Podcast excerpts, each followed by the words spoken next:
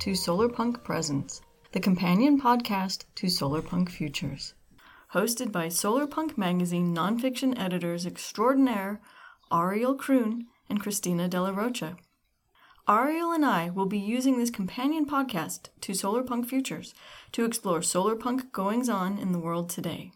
We'll be interviewing all sorts of interesting people who are doing work in the here and now that will help us get to a solarpunk future. And we'll be talking to each other about the visions of a sustainable, equitable future integral to solarpunk and about issues we're curious about within the movement or genre or whatever it is you want to call solarpunk. Hello and welcome to episode 6, which will be hosted by Ariel Kroon. Today, I'm talking to Justine Norton Kertson, who is the co editor in chief and founder of Solarpunk magazine. And I'll be talking to them today about their upcoming book, Bioluminescent, a lunar punk anthology. Okay, so Justine, thank you so much for chatting with me today. Yeah, I'm excited to sit down and talk. Thanks for having me. Yeah, you're welcome. I'm very keen to do this interview about your upcoming book, Bioluminescent, a lunar punk anthology. Since I'm actually not super familiar with lunar punk, I don't know that it's something most people know about, even if they're into more solar punk literature. I know of it as the yin to solar punk's yang, but beyond some very beautiful artworks and really neat fashion ensembles that I've seen, I haven't really encountered very much of lunar punk. So I'm really stoked for you to elaborate on that for me today and for our listeners. Great. Yeah. So you're publishing a lunar punk anthology, and I do want to talk to you about the nitty gritty details of that in a bit, if you can share. But first, could you describe to me in your own words what lunar punk is? Ooh, yeah, no. I mean, I will try. Um, I mean, I'm, I'm hesitant just because it's such a new genre that I mean, it's part of the point of the anthology, at least from my perspective, is to sort of like as a as a science fiction, you know, punk subgenre community kind of figure out what it is. It's been out there for a number of years. It's not like brand brand new. Um, I would, but I would say less than a decade, uh, and and it's essentially. I mean, up until this point, it's basically been there's a few spots on the internet. I think there's a spot called there's like a lunar punk anarchist site, and maybe like I think the Solar Punk Druid site has some mm-hmm. stuff on Lunar Punk, right? So there's some of these folks who have like started staking out mostly aesthetic territory for Lunar Punk, right? Like instead of you know reds and yellows and oranges and greens like Solar Punk, it's blacks and silvers and purples and you know glowy neon type colors and it's more gothic than solar work solar punk is sort of more art nouveau or even sometimes kind of more like on the green brutalist mm, okay. spectrum so that's and then and then it's it's essentially kind of been defined loosely as as like a subgenre of solar punk that is somewhat of an opposite right it's but but that's very like a very loose concept, right? Like, is it solar punk at night or solar punk on the moon, or is it uh, the more sort of spiritual side of solar punk, uh, or or what, right? And so um, the anthology through the stories sort of addresses that. Oh, cool! But without actually making an answer either, right? I mean, there are stories that sort of come from all of them. There, there are stories that take place in outer space and on space stations. And there, and there are stories that take place in glowy forests and are all about like pagan future communities and stuff like that. Like it kind of bring brings it all in. So it doesn't answer the question, but it, it furthers the conversation, maybe. Yeah, yeah, for an evolving genre, it sounds like this is really sort of the perfect well, not starting point, but as you said, contribution to the conversation that's furthering those ideas. And I, mm. I'm very excited to see where it goes with that. Yeah, yeah, me too. One thing I would say before we move on to another question, though, about in terms of the definition, though, is that it's lunar punk is definitely related to solar punk and is def and is a subgenre and has sort of always been thought of that way. And so, um, I mean, I still think of like the core root of a lunar punk story being similar to that of solar punk right being about solutions and and building a utopia and in particular solving climate crisis and then exploring what the future looks like once that problem has been solved. Oh, excellent. Yeah, I was just actually about to ask you that. Like, does lunar punk reflect the sort of ideology of solar punk and what can we see in common between the two? Is there anything mm-hmm. that's extremely disparate between the two? As you said, it's an evolving genre. And so I don't expect you to have like a, a, a straightforward, hard and solid line that you're drawing between sure. two. But um, that's just sort of something that's coalescing right now is i get that feeling mm-hmm. Yeah. Yeah yeah and i mean there's definitely that similarity. Um, there's definitely a difference in the two in in the aesthetic like i was mm-hmm. talking about um, right sort of the darker gothic type aesthetic of lunar punk versus the more sort of uh i don't know bright aesthetic of of solar punk. Um yeah other than that i'm not sure that there's a whole lot to say. I mean as as lunar punk and as solar punk continues to develop as as genres there might be more differences that emerge.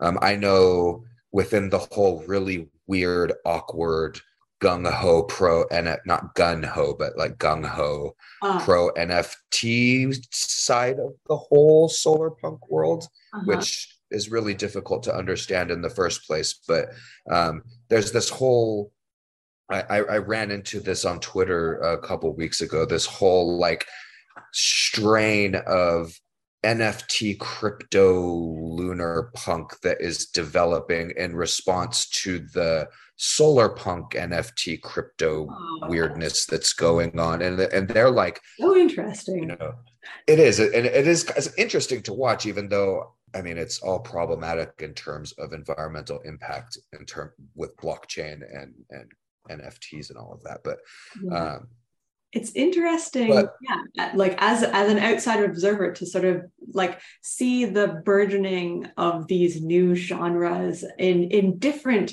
very different places and the sort of taking up of this aesthetic by very different people with very different ideologies, um, yep. which is interesting to me because yeah, I think solar punk has a little bit more of a definitive ideology at this point, even though it's still quite sure. new, uh, and politics that go along with it. Whereas lunar punk is still very, um, I mean, it is still starting with that aesthetic, and we can extrapolate from that aesthetic.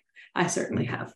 Um, but sure. I'm excited to read this uh, anthology that will sort of give me more of a, an idea of how other people are thinking about what to extrapolate from this aesthetic.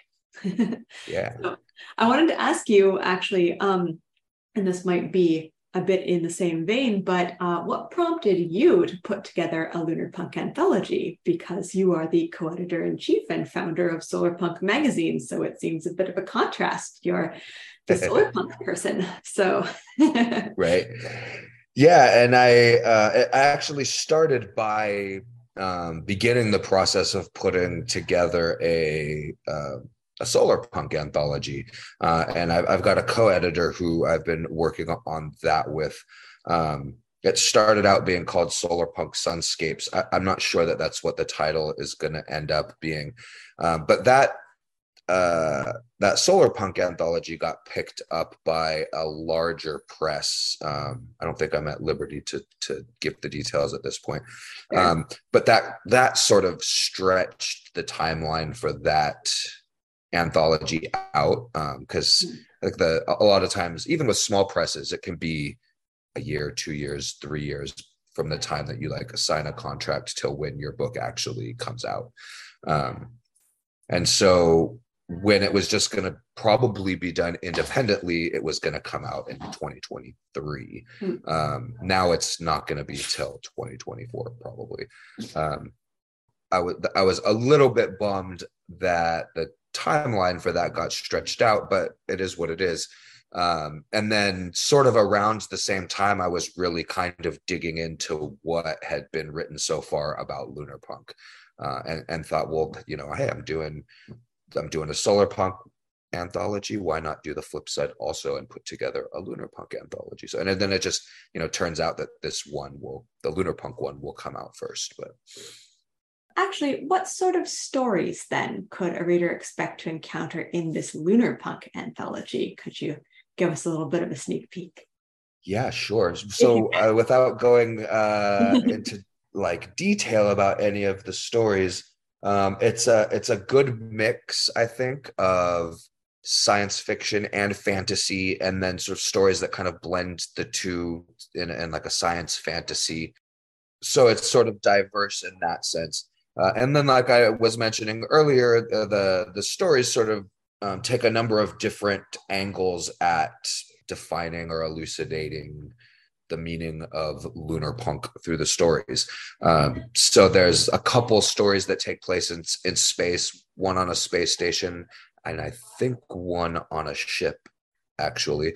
Um, and then there are a few stories that um, take place in like future kind of I don't know that they're uh, you would call them spiritual communities. They're communities that have like a spiritual focus, among other things, and generally paganish. Yeah, I mean, right? I mean, there, there's sort of an assumption among the authors who are who are writing these stories that because solar punk and thus lunar punk is so sort of wrapped up in like the idea of creating harmony between humanity and nature. And that's very much in line with kind of the central um, one of the, at least the central themes of Wicca and like modern witchcraft, and so the, the those stories uh, that that kind of look at the spiritual side of future solar punk communities generally sort of take that kind of pagan witchcraft path. Um, let's see what else. Um, then there are, uh, you know, then there are a number of stories that um, just sort of are a little bit more like what you would expect out of a solar punk story, but then just with a, a, a different aesthetic layover onto it. Um, so it's it's a good it's a good variation. But then also there's um, I mean we've got some some pretty nice um, big names too with the anthology. So we've got a, a story by Sarena Ulibarri, who is well known within the solar punk community and has, has put out a number of anthologies. Um, Wendy Wagner, who is the editor in chief of Nightmare magazine, um, which is really cool, and um, she has a interesting sort of dark noir, very light horror take on uh, the idea of lunar punk. Um, it's not like gory or you know, there's no like um, you know big murder scenes or any any anything that you would expect out of horror, but it's very much has like a horror kind of vibe to it which is interesting. And then we've got a novelette in the book um, that is about 10, 11,000 words. That's one of the, the stories that looks at more kind of like the spiritual side of solar punk. Um, and that's written by Starhawk. And then we have a story by Neil Gaiman too, which oh, wow. um, is, yeah, we were, we were really lucky to get um, and that that story will actually kind of front end the book as um, it doesn't necessarily hold the like the aesthetic that generally people are going for with lunar punk. Uh-huh. um, and it was written years ago. It's a it's a, a reprint of a story that he published some time ago but that i you know i suspect a lot of people haven't read and but it's a it's a fantasy story um, that basically personifies non-human characters. And so it's it's uh it's i i felt that because i had the story and was kind of like trying to figure out what to do with it. And i really felt that it would go well at the beginning of the book even though it's a little bit different in in terms of the lunar punk itself just because it sort of sets the stage for the book as something that's a little bit more on the fantasy and fantastic side, right? Because people who come to solar punk generally are expecting more of a science fiction story, uh, and and this, while that's certainly there, um, it it very quickly becomes obvious that the stories venture um, some of them pretty deeply into the realm of fantasy, and so um, I felt like the Neil Gaiman story one would you know maybe give the book a little a little push um, for one, but then also really sort of help set that framework up of um, sort of science fantasy as opposed to just science fiction. I was going to ask you how do you how did you find authors? Like did you um was it difficult to find writers of lunar punk stories or were you overwhelmed with submissions? Did you solicit people? What was kind of the if I could ask, what was kind sure. of the submissions process like? It was a combination of the two. Um, we did a public submission window uh, and did get a lot of stories. I mean, n- probably not a lot of stories compared to like what some magazines get, especially like sort of generalist science fiction magazines. Um, you know, some of the the more popular ones, get like hundreds, thousands of submissions, you know, per month or per quarter or whatever. Um, but we did get a good couple hundred submissions, which is good for such a niche project you know, because authors don't just have like any old story they could necessarily just throw at it or submit to it. So it was it was it was a lot to read through, um, and there were a lot, you know, as always, a lot of good stories that that easily could have made it in, but just didn't make it because you know something had to be cut. But then we also did um, solicit uh, a few stories, mostly those three three bigger names that I that I, I mentioned Neil Gaiman and Sarena Ulibarri and Wendy Wagner, uh, but then there were one or two other stories. Maybe it's just one. Uh, there's a story in there by an author named Bright Flame um, that I, I spoke with her ahead of time and asked her to write one. And then oh, uh, the the Starhawk one too was was solicited. That story actually Starhawk wrote for the Lunar Punk uh, issue that Solar Punk magazine is doing, but she um, it was it was she, she sent it to me and I wasn't expecting it. I knew she was writing a story, but I it, it had like enough time had passed that I, I, I wasn't expecting it to come, and we had already gone through the submission process and sort of rounded out the issue. On top of that, it came in and it was like four or five thousand words longer than mm. what Solar Punk magazine publishes. So we decided that it was just a great coincidence that the anthology was going to be publishing soon after. So we just put the story in that instead. Yeah, I was going to ask actually, what what is the pub date for this anthology? Um, so it publishes. It's not not too far away actually. January twenty fourth uh, of of this next year, twenty twenty three. Wow, that's yeah, it's coming right around the corner. I'm actually will be starting to send uh, the first arcs out this week.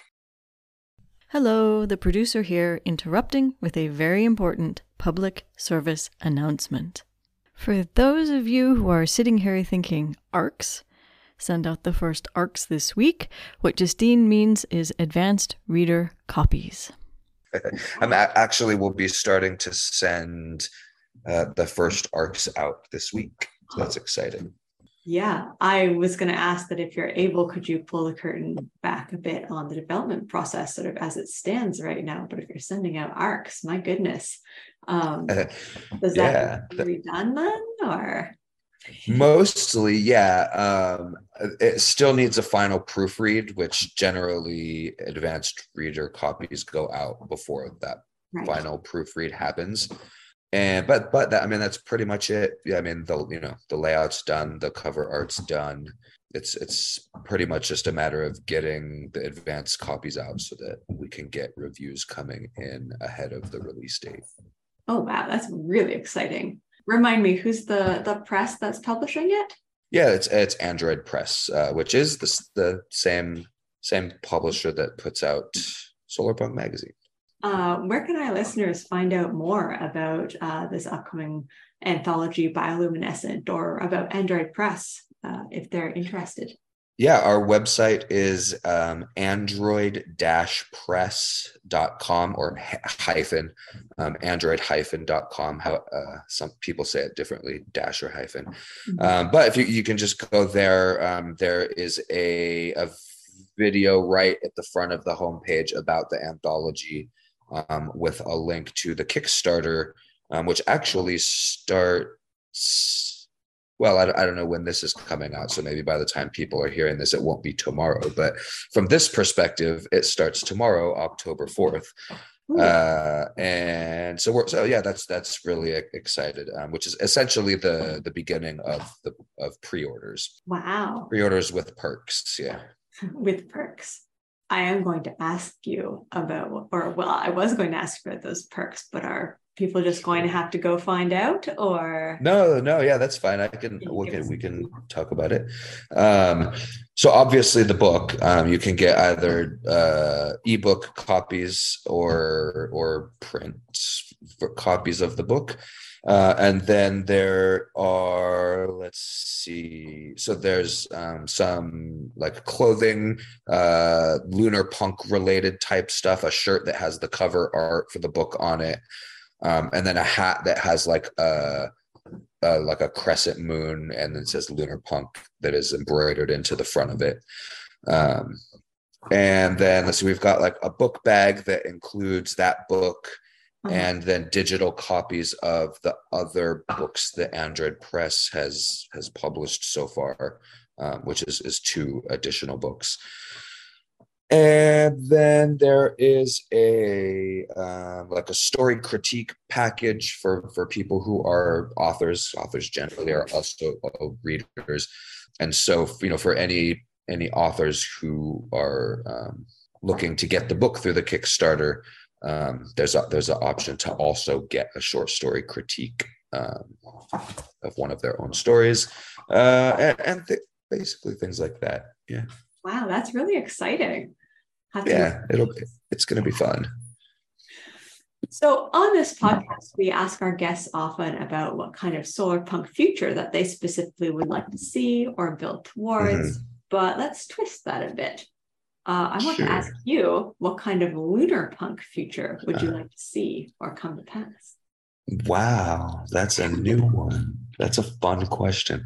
I see a future where, you know, I mean, we all learn, I hope, but maybe not all of us. I'm sure some of us have parents with more questionable parenting methods. But most of us, at least, probably learn from our parents when we're growing up that sharing is a good thing and that it's important to share with people. And it seems like such a basic concept um, that feels like it is lost in our society when we I don't know, hit puberty or become adults or whatever, we enter the world and we start working and, and paying bills and all of a sudden sharing is not it's not a, a good thing anymore right? I mean like and, and it's it's not us. I don't i don't mean to put it on like on individual people's shoulders. It's the system and it's it's capitalism specifically that sort of in, instills this idea into us that there's there's not enough. There's there's just one pie and we've all got to get our slice of it. Um, and you don't want to can't let anybody else have your slice because it's all you're probably going to get that scarcity mindset. Yeah exactly. And so that sort of like post scarcity reality i think is an important couple both of solar punk and and lunar punk. And just the the uh, a society that um, really is based on the idea that we we share with each other which too i think is maybe just sort of a mild way of of saying socialism in a sense, right? I mean, just that nobody's going to go hungry and, you know, the whole like each according to their need and from their ability kind of thing, right? Um, that regardless of how much you're putting into the system, because there's more than enough for everyone, right. if not other reasons as well, you know, nobody should ever be homeless or or not be able to to get a meal for them or for their kids or um, you know not go have to go without medical attention or any of these things that just seem so basic and obvious to some of us but for some reason not not all of us. But then more specifically on the lunar punk side i'm i'm i'm interested in well a couple things. One i'm really interested in the the possibility of just sort of bioluminescent technology as and like glowing plants as a like a future possibility for um, lighting our homes and our communities in ways that don't necessarily use electricity. Because i mean even if all of our electricity is being produced in a healthy green environmentally mm-hmm. conscious way you know that doesn't mean that there will necessarily be unlimited amounts of it. Um, and, and and so finding finding ways that are interesting and cool and really pretty mm-hmm. like that um, that really add character to a place that we can also use in a very functional and practical mm-hmm. way i think is really interesting and and is a direction that the whole genetic modification thing i think could go. And then I, well i think that we need to be certainly wary about that. And and i'm one of the people who is like wary of genetic modification of food and things like that mostly because i i i get um, anxious about you know like they build pesticides into vegetables and stuff like into the like right. the genetic structure of vegetables the producer here breaking in again to say that what Justine is talking about are so called BT potatoes, BT maize, and BT sweet corn. These genetically modified crops contain genes from the bacterium Bacillus thuringiensis, which produces a protein that is lethal to the larvae of butterflies and moths. This protein is called the Bt delta endotoxin, and it works against caterpillars of the European corn borer, which bores its way into maize plants, causing incredible destruction and reductions in crop yields. And now back to Ariel and Justine's conversation.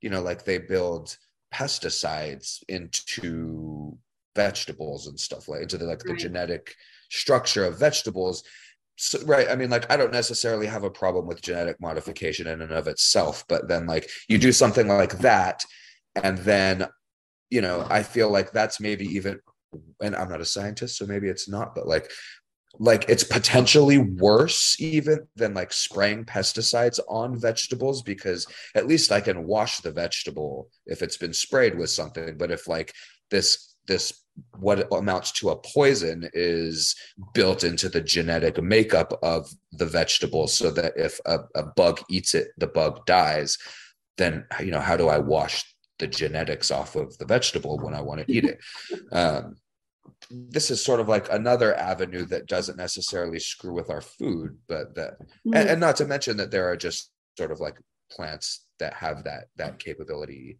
out there already um, plants yeah. and plankton that sort of biomimicry, I guess. Yeah, yeah, exactly. Yeah, taking some. Um, and then also, I'm interested in the kind of spiritual side. You know, like I would, I think, I mean, I'm a, I'm an atheist, and I, I don't believe in God, so I think it strikes people as a little odd. But there's a whole strain of paganism and witchcraft um, that is is atheist and and non-believer that that sort of looks at it more from and looks at spirituality in general more from as as sort of like a personal growth and like mm-hmm. community building kind of thing i don't want to say self-help because that's just so cheeky but um but, but like mean, you know a way to connect to people and build meaningful relationships in a way that goes deeper than just what we can necessarily explain right yeah. um but that doesn't rely on belief in things that can't be scientifically yeah. explained right i think it's it's been you uh, know pretty pretty obviously demonstrated that spirituality is very important to some people and ritual mm-hmm. and togetherness is also extremely important to human beings in general and so um, yeah. that is very interesting yeah and I think churches and and religions in general, not just churches, because um, you know they're that that's that's specific to Christianity, but um, religious groups and spiritual groups they they throughout time, I guess, have seemed to have like figured out somehow a way of like bringing together people in a way that is is really deep and meaningful to them. And and they've and it's something that like other other groups and like other attempts at forming group cohesion like like civic groups and things like that just quite haven't figured out right like people are dedicated to their mm-hmm. churches mm-hmm. right and uh, and and a lot of it probably has to do with the the belief and the faith aspect but i would love i mean just in terms of like the what better communities and better futures and and what a, a lunar punk future might look like this idea of a way for people to have those deep meaningful connections regardless of whether they are religious or not or believe in god i think is is really important. Um, right? I mean if you're going to have a community that or a society that that you would call utopia um, then it seems like those sort of really strong community bonds and interpersonal bonds would be there and be important yeah i think that's that's important and that's you know spirituality solar punk spirituality, I mean, I think it naturally feels like it slides naturally into lunar punk. Uh, at least for me, in terms of the way that the aesthetic is sort of set up, um, it seems that that is where a lot of these sort of more spiritual signifiers that we're familiar with, like the moon and and um, all these different objects of significance, are represented. That's really, really, I think, crucial to to think about not just for like a genre of fiction but also an ideology as well. So thank you so much for uh, sitting down and talking with me and i'm really looking forward to seeing bioluminescent on digital shelves. Yeah. So where can our listeners find you online justine yeah i mostly am on twitter um, um, at Jank, J A N K Writes, uh, mm-hmm. Jank, W R I T E S, um, Jank Writes. And then, uh, yeah, I mean, I'm on Instagram too with the same handle. You so you can find me there, but I, I'm not on Instagram a, a whole lot. Uh, and and same with TikTok. I'm I'm there some, and I, I do videos every once in a while, but I'm not. I'm generally if I'm on social media, it's it's Twitter. So okay, awesome. Well, yeah. thank you very, very much for all your amazing answers. And I'm really looking forward to reading Bioluminescent, a lunar punk anthology, uh, this January. Yeah, thanks for having me. This was fun. And that brings us to the end of episode number six. Thank you for listening to Solar Punk Presents, a series embedded within the Solar Punk Futures podcast, written, hosted, and produced by Christina De La Rocha and Ariel Kroon. This podcast is a part of Solarpunk Magazine, which is published by Android Press, which is located on Kalapuya Ilihi, the traditional indigenous homeland of the Kalapuya people. Today, descendants are citizens of the Confederated Tribes of Grand Ronde Community of Oregon and the Confederated Tribes of the Siletz Indians of Oregon. The opening and closing music for Solarpunk Presents is Water Cooler Gang by Monkey Warhol and is available for use under the Creative Commons Attribution 4.0 International License. So, thank you again for listening, and until the next episode, stay solar punk.